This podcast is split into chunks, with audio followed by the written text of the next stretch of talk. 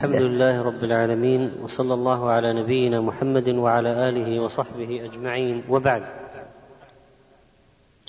فنحن في هذه الليلة مع قصة موسى عليه السلام مع الرجل الإسرائيلي الذي استغاث به على القبطي. وهذه من قصص القرآن العظيمة يقول الله سبحانه وتعالى فيها ودخل المدينة على حين غفلة من أهلها فوجد فيها رجلين يقتتلان. هذا من شيعته وهذا من عدوه فاستغاثه الذي من شيعته فاستغاثه الذي من شيعته على الذي من عدوه فوكزه موسى فقضى عليه. قال هذا من عمل الشيطان. إنه عدو مضل مبين. قال رب إني ظلمت نفسي فاغفر لي فغفر له. إنه هو الغفور الرحيم. قال رب بما أنعمت علي فلن أكون ظهيرا للمجرمين.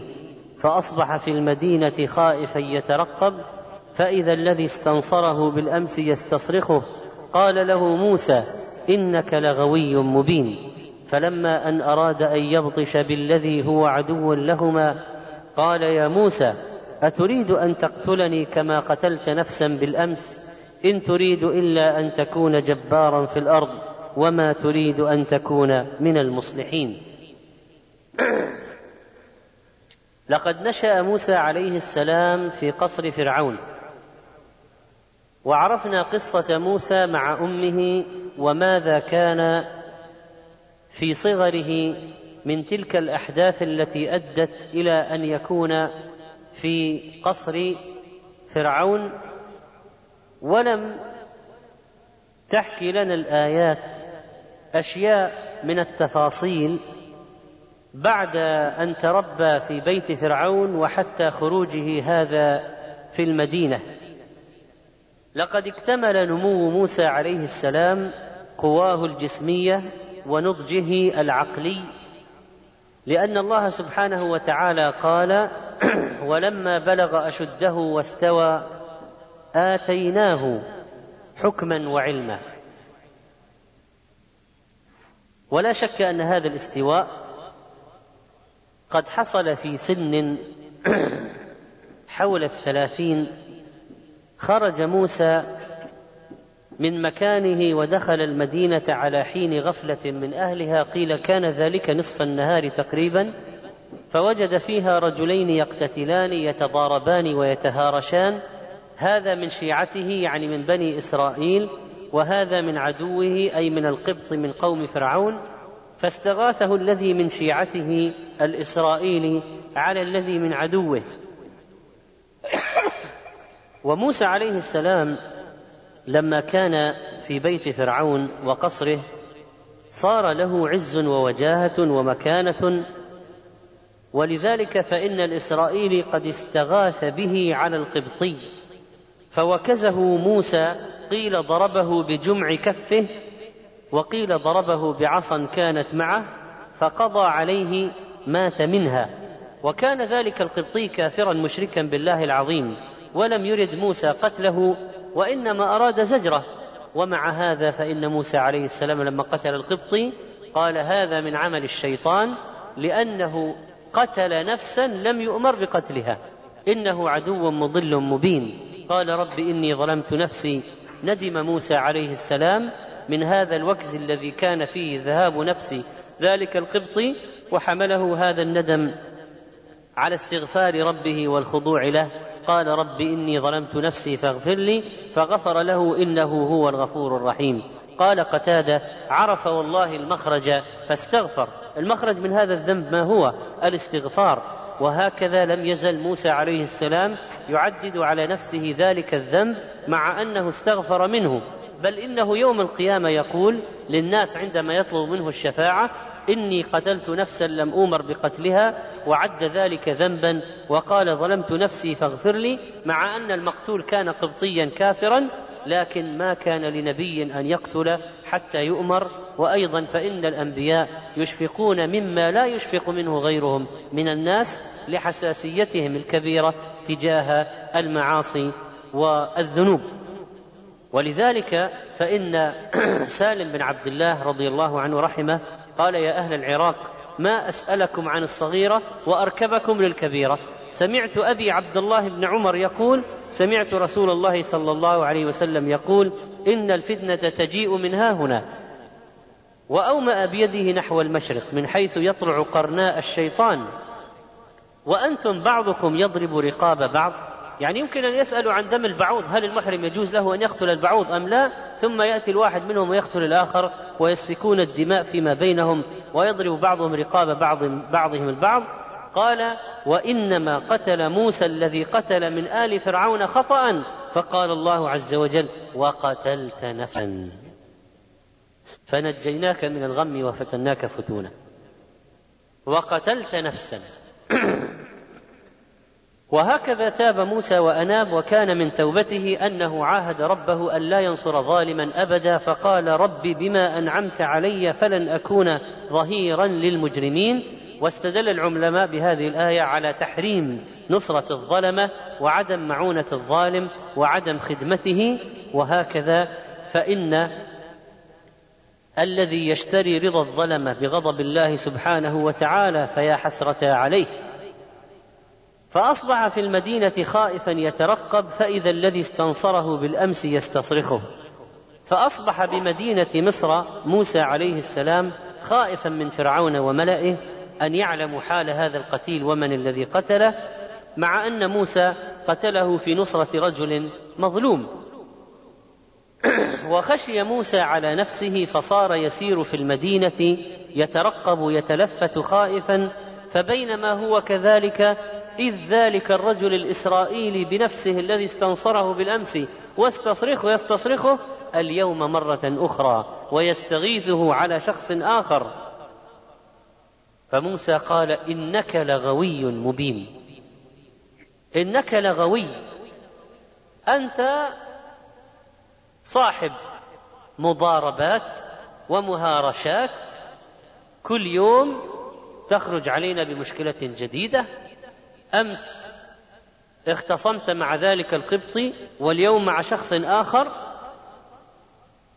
لما تقدم موسى لينصر هذا الرجل ويبطش بذلك القبطي الثاني. ظن الاسرائيلي الأبله أن موسى تقدم ليبطش به هو فاعترف قال يا موسى أتريد أن تقتلني كما قتلت نفسا بالأمس؟ انظر إلى الغباء. الآن هذا الإسرائيلي كشف القضية وكشف ماذا حصل أمام القبطي وقال لموسى أتريد أن تقتلني كما قتلت نفسا بالأمس؟ فعرف القبطي الآن أن موسى هو القاتل هو الذي قتل الجثة التي وجدت في المرة أو في اليوم الماضي. إن تريد إلا أن تكون جبارا في الأرض وما تريد أن تكون من المصلحين. وقيل غير ذلك. وهكذا فإن هذه القضية تسببت في حرج عظيم لموسى عليه السلام وانكشف أمره الآن وصار مهددا بإلقاء القبض عليه وربما قتله. وفعلا جاء رجل من أقصى المدينة قيل هو مؤمن آل فرعون يسعى ويشتد. حمله على المجيء من أقصى المدينة الرغبة في إنقاذ موسى عليه السلام وأعطاه الخبر قال يا موسى إن الملأ يأتمرون بك ليقتلوك. فاخرج إني لك من الناصحين. وجوه أهل فرعون يتشاورون بسببك وإنهم قد عقدوا العزم على قتلك فأهرب وانج بنفسك أخرج من البلد إني لك من الناصحين. فخرج منها خائفا يترقب قال رب نجني من القوم الظالمين. إلى أين سيهرب؟ إلى أين؟ يعرف أن هناك بلدة اسمها مدين لكن لا يعرف طريقها. توجه تلقاء مدين ولا لا يعرف الطريق. لكنه دعا ربه قال عسى ربي أن يهديني سواء السبيل. وبالفعل استجاب الله دعاءه وهداه إلى سواء السبيل ودله على طريق مدين حتى وصل إليها موسى عليه السلام. هناك فوائد كثيرة تؤخذ من هذه القصة. هذه القصة فيها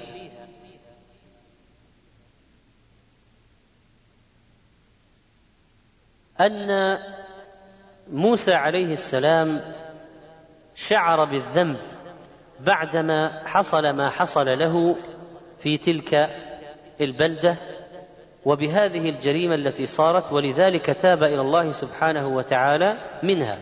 وكذلك فإن موسى عليه السلام أنكر على الغوي بعراكه الذي لا ينتهي واشتباكاته التي لا تثمر إلا أن تثير الثائر على بني إسرائيل وهم عاجزون عن الثورة الكاملة لتغيير أوضاعهم وعن الحركة المثمرة لضعفهم ولذلك لا قيمة لمثل هذه الاشتباكات التي تضر ولا تنفع. ولذلك فالمؤمنون في حال الاستضعاف المؤمنون في حال الاستضعاف من الخطأ أن يقوموا بأي شيء ينرفز عدوهم فيقوم عليهم بلا فائدة. ولذلك انتبه موسى إلى حال هذا الرجل وقال إنك لغوي مبين. أنت تورط نفسك وتريد أن تورطنا معك. أنت تجلب المشكلات لبني إسرائيل المستضعفين. فما فائدة أن تنشب العراق مع هذا القبطي والقبطي الآخر؟ وكذلك في هذه القصة بركة الدعاء وحسن الظن والتوكل على الله سبحانه وتعالى. لقد خرج موسى خائفا طريدا فريدا لم يتجهز للسفر ولم يأخذ ما يدله على الطريق. لكن لما توجه إلى الله بالدعاء بالنجاة من القوم الظالمين والهداية إلى الطريق الصحيح لمدين فإن الله سبحانه وتعالى استجاب دعاءه ورجاءه عند الشدائد وأنقذ عبده ونبيه موسى عليه السلام بحسن ظنه بربه وتوكله عليه ودعائه له. وكذلك في هذه القصة أن الإنسان إذا تمالأ عليه الظلمة فليخرج من البلد فورا وموسى لم يمكث في البلد ليودع أمه وأهله ويحزم حقائبه ويحمل معه الزاد بمجرد ما تلقى التحذير إن الملأ يأتمرون بك ليقتلوك فاخرج فخرج فخرج منها. كان خروجه اذا مباشرة وهذا ما ينبغي أن يكون في مثل هذه الحال. ونلاحظ دور الناصح هذا الرجل من أقصى المدينة من أقصى المدينة جاء. يعني لم يقعد به بعد الطريق عن نصرة المظلوم وعن النصيحة أن تقدم لموسى عليه السلام ولذلك جاء من أقصى المدينة إنه رجل فيه صفات الرجولة والشهامة التي تنقذ عباد الله ولذلك جاء إلى موسى ناصحا يقول له أخرج وكذلك فإن الإنسان إذا خاف التلف بالقتل بغير حق في موضع إقامته فإن عليه أن لا يستسلم للهلاك ولا يلقي بنفسه للتهلكة بل يفر من ذلك الموضع مع القدرة كما فعل موسى عليه السلام. وأيضا ففي هذه القصة أنه إذا كان لابد من ارتكاب إحدى المفسدتين فعلى الإنسان أن يرتكب أخفهما وأدناهما دفعا لما هو أعظم وأخطر لأن موسى لما دار الأمر بين بقائه في مصر مع قتله أو ذهاب إلى بلدة بعيدة لا يعرف الطريق إليها وليس معه دليل يدله ولا هاد يهديه فإنه اختار أدنى المفسدتين وأهون الشرين وخرج مع عدم وجود الدليل لكن هذه على الأقل فيها احتمال نجاة. أما الأولى فربما يكون الهلاك متحققا. وكذلك فإن الإنسان عليه إذا التبس عليه الحق ولم يدري ما هو وجه الصواب أن يلجأ إلى الله بالدعاء. هذا موسى لما خرج لا يدري لا يدري أين الطريق. سأل ربه الهداية قال عسى ربي أن يهديني سواء السبيل. والتماس من الله الطريق الصحيح سواء كان في الأمور المادية أو كان في الأمور المعنوية يعني سواء كان مثلا في طريق سفر أو طريق الحق فينبغي كلاهما أن يلتمس. يعني الإنسان مثلا إذا بحث مسألة علمية وفيها أقوال ولم يتبين له ما هو الحق أي الأقوال هو الصواب؟ فيسأل ربه أن يدله على الحق. النبي عليه الصلاة والسلام في قيام الليل كان يدعو ربه ويقول اهدني لما اختلف فيه من الحق بإذنك إنك تهدي من تشاء إلى صراط مستقيم. وهكذا قال موسى عسى ربي أن يهديني سواء السبيل. ولم تكن استجابة الله الدعاء موسى فقط في دله على طريق المدينة وإنما دله على طريق الحق. بل اصطفاه وجعله نبيا بذهابه إلى مدين بعد زواجه من بنت الرجل الصالح وخروجه من مدين فإن الله سبحانه أوحى إليه وجعله نبيا. وفي هذه القصة أيضا شكر النعم فإن موسى لما غفر الله تعالى له شكره بأن تعهد له أن لا يقف إلى جنب مجرم أبدا. وفي القصة سوء صحبة الأحمق الغوي فإن هذا الغوي الأحمق من بني إسرائيل سبب لموسى المتاعب. فعلى الإنسان أن يبتعد عن الأشخاص الذين يسببون له المتاعب. هناك نوعية من الأصدقاء أو من الأصحاب من الرفقة الذين ربما يصحبون الإنسان. أصحاب مشكلات ومهاترات ومصادمات ومهارشات ومهاوشات. فلماذا الإنسان يكون بجانب شخص يورطه أو يريده مهلكة مثلا أو يدخله في مشكلة؟ إذا لاحظ الإنسان شيئا من هذا في شخص من الأشخاص فليتركه هو والمشكلات التي يسببها وليبتعد عنه. وفي القصة أيضا أن الخوف الطبيعي ملازم للإنسان وأنه ليس شركا وأن موسى عليه السلام لما خرج خائفا يحق له أن يخاف وأن الإنسان لا حرج عليه أن يخاف على نفسه وأن يلتجئ إلى ربه سبحانه وتعالى. وفي القصة فائدة عظيمة في مسألة الابتعاد عن إعانة الظالم. فإن موسى عليه السلام رفض أن يكون معينا للظالم وقد جاء عن النبي صلى الله عليه وسلم أنه قال أمر بعبد من عباد الله أن يضرب في قبره مئة جلدة فلم يزل يسأل الله ويدعوه حتى صارت واحدة فامتلأ قبره عليه نارا فلما ارتفع عنه أفاق قال على ما جلدتموني؟ ولله ملائكة تجلد في القبر وتضرب. قال على ما جلدتموني. قالوا إنك صليت صلاة بغير طهور ومررت على مظلوم فلم تنصره. وحسنه الألباني في صحيح الترغيب. اذا لا بد من نصرة المظلوم. موسى نصر المظلوم وتعهد أن لا يكون ناصرا للظالم. قال ربي بما أنعمت علي فلن أكون ظهيرا للمجرمين. وقال ابن القيم رحمه الله في الذنوب التي يعذب بها في القبر أعوان الظلمة الذين باعوا آخرتهم بدنياهم. قال بعضهم رأيت في المنام رجلا ممن يخدم الظلمة والمكاسين بعد موته بمدة في حالة قبيحة فقلت له ما حالك؟ قال شر حال. فقلت إلى أين صرت؟ قال إلى عذاب الله. قلت فما حال الظلم عنده؟ قال شر حال. أما سمعت قول الله عز وجل وسيعلم الذين ظلموا أي منقلب ينقلبون؟ قال سعيد بن المسيب لا تملأوا أعينكم من أعوان الظلمة إلا بإنكار من قلوبكم لكي لا تحبط أعمالكم الصالحة. وقال مكحول الدمشقي ينادي مناد يوم القيامة أين الظلم وأعوانهم؟ فما يبقى أحد منهم فما يبقى أحد مد لهم حبرا أو حبر أو حبر لهم دواتا أعانهم بالحبر والكتابة والقلم. أو برى لهم قلما فما فوق ذلك إلا حضر معهم. فيجمعون في تابوت من نار فيلقون في جهنم. وجاء رجل خياط إلى سفيان الثوري. قال إني رجل أخيط ثياب السلطان. هل أنا من أعوان الظلمة؟ قال سفيان بل أنت من الظلمة أنفسهم. ولكن أعوان الظلمة من يبيع منك الإبرة والخيوط. الذي يبيعك الإبرة والخيوط هو من أعوان الظلمة. أما أنت من الظلمة أنفسهم. وذكرت القصة أيضا عن عبد الله بن المبارك فقال رجل خياط له أنا أخيط ثياب السلاطين فهل تخاف أن أكون من أعوان الظلمة؟ قال لا إنما أعوان الظلمة من يبيع منك الخيط والإبرة. أما أنت فمن الظلمة أنفسهم.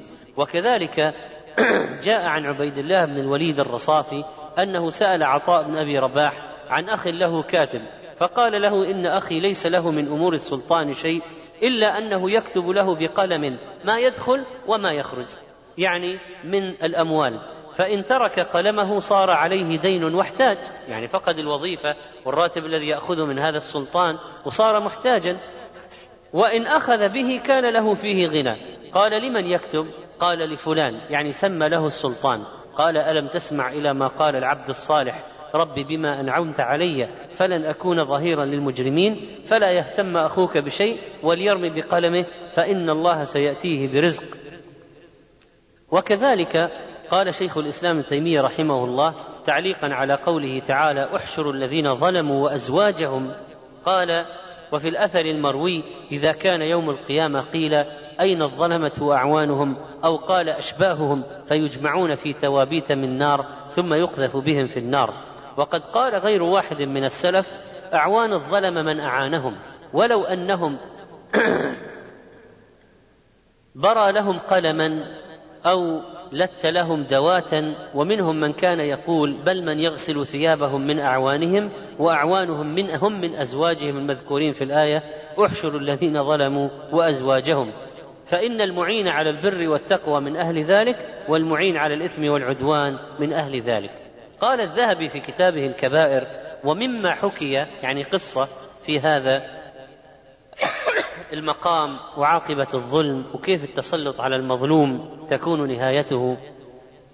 رأيت رجلا مقطوع اليد من الكتف وهو ينادي من رآني فلا يظلمن أحدا. فتقدمت إليه فقلت له يا أخي ما قصتك؟ قال يا أخي قصة عجيبة وذلك أني كنت من أعوان الظلمة. فرأيت يوما صيادا وقد اصطاد سمكة كبيرة فأعجبتني فجئت إليه فقلت أعطني هذه السمكة قال لا أعطيكها أنا آخذ بثمنها قوتا لعيالي فضربته وأخذتها منه قهرا ومضيت بها. قال فبينا أنا أمشي بها حاملها إذ عضت على إبهامي عضة قوية فلما جئت بها إلى بيتي وألقيتها من يدي ضربت علي إبهامي وآلمتني ألما شديدا حتى لم أنم من شدة الوجع والألم وورمت يدي. فلما أصبحت أتيت الطبيب وشكوت إليه الألم فقال هذا بدء الآكلة. هذه اللي تأكل أعضاء مثل الغرغرينة. اقطعها وإلا تقطع يدك اقطع الإبهام وإلا قطعت اليد كلها. فقطعت إبهامي ثم ضربت علي يدي مرة أخرى من الألم وثارت. فلم أطق النوم ولا القرار من شدة الألم. فقيل لي اقطع كفك. فقطعته وانتشر الألم إلى الساعد وآلمني ألما شديدا. ولم أطق القرار وجعلت أستغيث من شدة الألم. فقيل لي اقطعها إلى المرفق. فقطعتها فانتشر الألم إلى العضد. وضربت علي يدي أشد من الألم الأول. فقيل اقطع يدك من كتفك وإلا سرى إلى جسدك كله فقطعتها. فقال لي بعض الناس ما سبب ألمك؟ فذكرت قصة السمكة. فقال لي لو كنت رجعت في أول ما أصابك الألم إلى صاحب السمكة واستحللت منه وأرضيته لما قطعت من أعضائك عضوا. فاذهب الآن إليه واطلب رضاه قبل أن يصل الألم إلى بدنك. قال فلم أزل أطلبه في البلد حتى وجدته فوقعت على رجليه أقبلها وأبكي وقلت له يا سيدي سألتك بالله إلا عفوت عني فقال لي ومن أنت؟ قلت أنا الذي أخذت منك السمكة غصبا وذكرت ما جرى وأريته يدي فبكى حين رآها ثم قال يا أخي قد أحللتك منها لما قد رأيته بك من هذا البلاء؟ فقلت يا سيدي بالله هل كنت قد دعوت علي لما أخذتها؟ قال نعم. قلت اللهم إن هذا تقوى علي بقوته. اللهم إن هذا تقوى علي بقوته على ضعفي على ما رزقتني ظلما. فأرني قدرتك فيه. فقلت يا سيدي قد أراك الله قدرته في وأنا تائب إلى الله عز وجل عما كنت عليه من خدمة الظلمة ولا عدت ولا أقف لهم على باب ولا أكون من أعوانهم ما دمت حيا إن شاء الله. يتبين لنا إذن أن نصرة المظلوم واجبة وموسى انتصر لمن ظلمه وموسى انتصر لمن ظلم وموسى انتصر لمن ظلم ضد الظالم لأن نصرة المظلوم واجبة. لكن ما كان يريد أن تصل القضية إلى قتل الظالم ولذلك عده من عمل الشيطان. فإذا لا بد من التأكيد على قضية دفع الظلم عن المظلوم ورفع الظلم عن المظلوم والأخذ على يد الظالم. ومن الحرام شرعا معونة الظالم. ولذلك قال ابن عطية المفسر في هذه الآية احتج أهل الفضل والعلم بها في منع خدمة أهل الجور ومعونتهم في في شيء من أمرهم. وكذلك قال الأئمة فلا يحل لأحد أن يعين أن يعين ظالما ولا يكتب له ولا يصحبه وأنه إن فعل شيئا من ذلك فقد صار معينا للظالمين. وكذلك فإن تبصير الأمة بما ورد في النهي عن معونة الظالم مهم كقوله تعالى ولا تركنوا إلى الذين ظلموا فتمسكم النار وأعوان الظلمة ظلمة مثلهم ألم تر ما فعل هامان؟ إن فرعون وهامان وجنودهما كانوا خاطئين بسبب ما حصل من نصرتهم لفرعون الظالم فأخذناه وجنوده فنبذناهم في اليم فانظر كيف كان عاقبة الظالمين ويوم القيامة يلعن بعضهم بعضا يقدم قومه يوم القيامة فأوردهم النار وبئس الورد المورود فأخذناه وجنوده فنبذناهم في اليم. فانظر كيف كان عاقبة الظالمين. ومن الأمور المهمة أن الإنسان المسلم ينبغي عليه أن ينكر على الظالم لأن الله سبحانه وتعالى تهدد الظالمين إن الناس كما قال النبي عليه الصلاة والسلام إذا رأوا ظالما فلم يأخذوا على يديه اوشك أن يعمهم الله اوشك أن يعمهم بعقاب منه. ولا يجوز الدعاء لظالم بالبقاء. ولا يطال ولا يقال أطال الله عمرك ولا أطال الله بقاءك. لأن معنى هذا الدعاء أنك ترضى بالظلم وأنك تدعو له بطول العمر على ظلمه. وكذلك فإنه لا يجوز أن يعان في المهلكة. سئل الإمام سفيان الثوري عن ظالم أشرف على الهلاك في برية هل يسقى شربة ماء لتخليصه من الموت عطشا؟ قال لا. فقيل له نتركه يموت؟ قال دعه يموت. وهذا إمام جليل في الفقه وكلامه واضح في أن هذا الظالم يترك إذا كان في مهلكة لأن إنقاذه إعانة له على الاستمرار في الظلم. وكذلك فإنه لا يجوز أن يكون له وليا ولا نصيرا. ويوم القيامة قال الله عنهم والظالمون ما لهم من ولي ولا نصير. وقال وما للظالمين من أنصار. ثم إننا رأينا من هذه القصة كيف أن الله سبحانه وتعالى ينجي أولياءه سبحانه وأنه عز وجل يكون مع الصالحين ويهديهم سواء السبيل وينعم عليهم عز وجل بالخاتمة الحسنة وييسر لهم أمورهم. والحمد لله رب العالمين. وختاما